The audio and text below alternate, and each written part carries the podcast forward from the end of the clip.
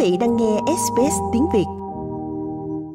Đạo luật gia đình được áp dụng bình đẳng cho cha và mẹ trong các mối quan hệ hôn nhân, de facto hay đồng giới, cũng như những người chăm sóc như ông bà. Đạo luật bảo đảm rằng trẻ em có quyền duy trì các mối quan hệ có ý nghĩa với cả cha và mẹ mà không đưa ra bất kỳ giả định nào về giới tính hoặc vai trò làm cha mẹ trong gia đình. Sau đó, sau khi chia tay, cả cha và mẹ đều không được tự động có quyền chăm sóc duy nhất đối với con cái hoặc đưa ra quyết định thay cho phụ huynh còn lại. Bernadette Grandinetti là quyền giám đốc tại Victoria Legal Aid. Cô giải thích trách nhiệm của cha mẹ được phân chia như thế nào theo luật. Theo đạo luật gia đình, có quy ước về trách nhiệm cha mẹ được chia sẻ bình đẳng. Điều đó có nghĩa là điểm khởi đầu cho việc xem xét trách nhiệm của cha mẹ việc đưa ra các quyết định quan trọng lâu dài về con cái là chia sẻ trách nhiệm cha mẹ ngang bằng nhau. Tuy nhiên, điều quan trọng cần lưu ý là chỉ có tòa án mới có thể ngăn cha mẹ gặp con cái của họ, chẳng hạn như trong các trường hợp bạo lực gia đình. Trách nhiệm cha mẹ được chia sẻ bình đẳng, có nghĩa là cả cha và mẹ đều phải hỗ trợ tài chính cho đứa trẻ. Thế nhưng điều đó không có nghĩa là con cái phải dành thời gian ngang nhau cho mỗi cha mẹ. Cô Graninetti giải thích, các bậc cha mẹ nên cùng nhau xác định cách sắp xếp nào là phù hợp nhất. Rất nhiều người chia tay có thể sắp xếp việc nuôi dạy con cái giữa họ. Nếu cha mẹ đạt được thỏa thuận, đó có thể là thỏa thuận bằng miệng, không chính thức, hoặc họ có thể viết ra và ký vào thỏa thuận đó, và nó trở thành cái mà chúng tôi gọi là kế hoạch nuôi dạy con cái. Các kế hoạch nuôi dạy con cái có thể bao gồm một thỏa thuận với các thu xếp tài chính kéo dài. Theo Shirin Farani, luật sư cao cấp từ dịch vụ pháp lý dành cho phụ nữ tại lãnh thổ thủ đô ACT. Các kế hoạch nuôi dạy con cái không tuân theo một mô hình chung.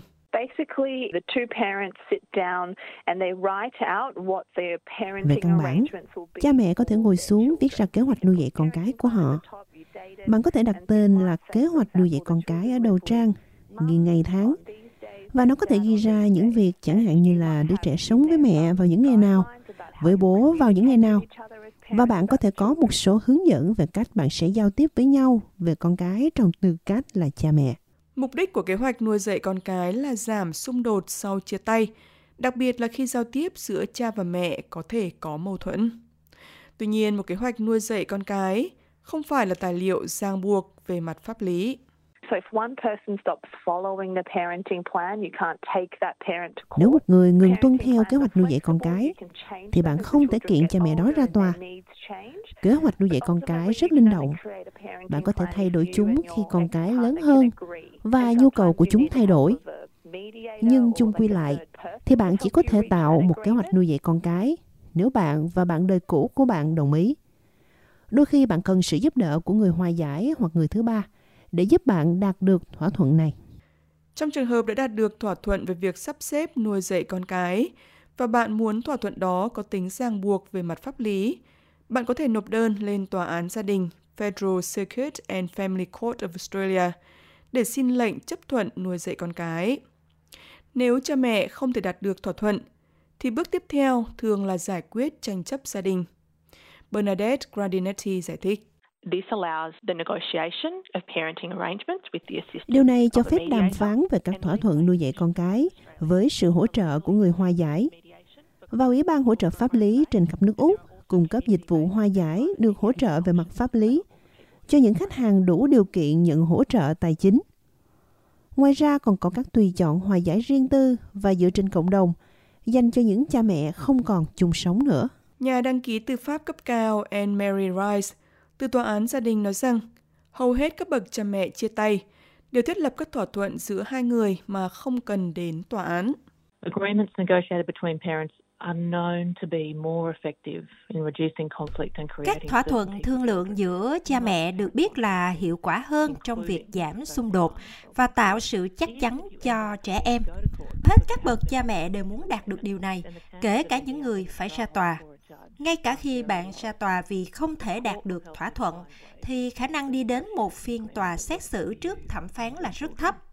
Tòa án sẽ giúp bạn tìm cách thương lượng một cách an toàn để có được một thỏa thuận có lợi cho bạn và con bạn.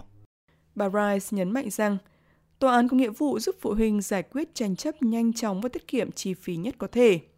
Tuy nhiên, nó không bao giờ là lựa chọn được ưa thích. I think everyone who works in the family law system will say the court is a place of last resort. Tôi nghĩ tất cả những người làm việc trong hệ thống luật gia đình sẽ nói rằng ra tòa là giải pháp đường cùng. Nhưng bất kỳ người nào muốn nộp đơn lên tòa án để xin lệnh chính thức về một đứa trẻ, thì trước tiên cần cố gắng đạt được thỏa thuận với bên cha mẹ kia, trừ trường hợp khẩn cấp và nguy cơ cao. Điều đó có nghĩa là họ phải tham dự buổi hòa giải với một người hòa giải gia đình có đăng ký, và gia đình cũng phải có giấy chứng nhận để xác nhận rằng họ không thể đạt được thỏa thuận nào. Chuyên gia giải quyết tranh chấp gia đình hay FDRP là một người hòa giải được đào tạo đặc biệt để làm việc với các gia đình đang có mâu thuẫn.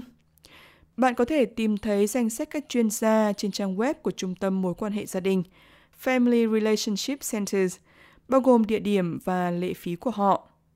Ngoài ra các nhà hòa giải tư nhân cũng cung cấp dịch vụ này – thường với mức phí cao hơn. Tòa án gia đình cung cấp các nguồn trực tuyến để giúp bạn đạt được thỏa thuận mà không cần phải đến tòa án. Bà Rice cho biết, không cần phải đến luật sư nếu bạn tham gia giải quyết tranh chấp gia đình and any concerns that you might have about risks including in relation to domestic and family. Bất kỳ mối lo ngại nào của bạn về rủi ro, kể cả liên quan đến bạo lực gia đình, sẽ được thảo luận riêng với bạn trước bất kỳ cuộc thương lượng nào. Các vấn đề như là thông dịch viên hoặc là các dịch vụ hỗ trợ khác cũng có thể được thảo luận. FDRP chịu trách nhiệm bảo đảm rằng các cuộc đàm phán là an toàn và phù hợp. Và nếu không, thì một người có thể nộp đơn lên tòa án. Nếu bạn nhận được lời mời tham dự FDA từ phụ huynh kia, hãy cân nhắc cẩn thận và tìm tư vấn pháp lý nếu bạn có thắc mắc. Nếu như bạn chọn không tham dự, thì quyết định có thể được đưa ra mà không cần sự đóng góp ý kiến của bạn. Khi cha mẹ không thể đạt được thỏa thuận, tòa án luật gia đình sẽ đưa ra quyết định dựa trên lợi ích tốt nhất của đứa trẻ, theo đạo luật luật gia đình. Lệnh của tòa án có hiệu lực cho đến khi đứa trẻ tròn 18 tuổi. Tuy nhiên, các chi tiết cụ thể về các lệnh của tòa án khác nhau trong từng trường hợp cụ thể. Bà Rice cho biết. A court order is a formal written document that sets out what parties must Lệnh tòa án là một tài liệu chính thức bằng văn bản, quy định những gì các bên phải làm liên quan đến những đứa trẻ có liên quan hoặc là các vấn đề về tài chính. Lệnh có thể được thực hiện bằng sự đồng ý giữa các bên hoặc là bởi luật sự hoặc thẩm phán sau phiên điều trần. Những điều đặt ra trong các lệnh của tòa là ràng buộc đối với tất cả các bên.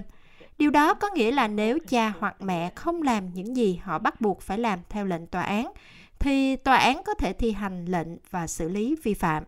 Tòa án xem xét các lệnh rất nghiêm túc và việc vi phạm lệnh của tòa án có thể dẫn đến những hậu quả nghiêm trọng. Để trình bày trường hợp của bạn trước tòa án, bạn cần phải nộp một số tài liệu bằng văn bản và phải xác định được bất kỳ rủi ro nào đối với trẻ em. Trang web của tòa án cung cấp danh sách tất cả các tài liệu cần thiết. Trang web này cũng cung cấp các video để giúp bạn bắt đầu và dịch vụ dịch thuật có thể được thu xếp nếu cần thiết. Và khi dự định chuyển ra nước ngoài hoặc di chuyển ra các tiểu bang với con của bạn, bà Fagani nói rằng cần có sự đồng ý của phụ huynh kia trừ khi bạn đang xin lệnh của tòa án. Đó thực sự là lúc bạn cần nói chuyện với luật sư bởi vì có rất nhiều điều mà tòa án sẽ xem xét khi đơn xin di dời được nộp. Họ sẽ xem xét những vấn đề như là mối quan ngại về an toàn, liệu việc tái định cư sẽ giúp trẻ gần gũi hơn với gia đình và được hỗ trợ hay không, cũng như là các cân nhắc về tài chính. Điều quan trọng là phải tham khảo ý kiến luật sư trước khi đưa ra bất kỳ quyết định nào – nếu bạn cảm thấy bị áp lực phải đồng ý với một thỏa thuận nuôi dạy con cái cụ thể, và đặc biệt nếu bạn đang bị bạo lực gia đình.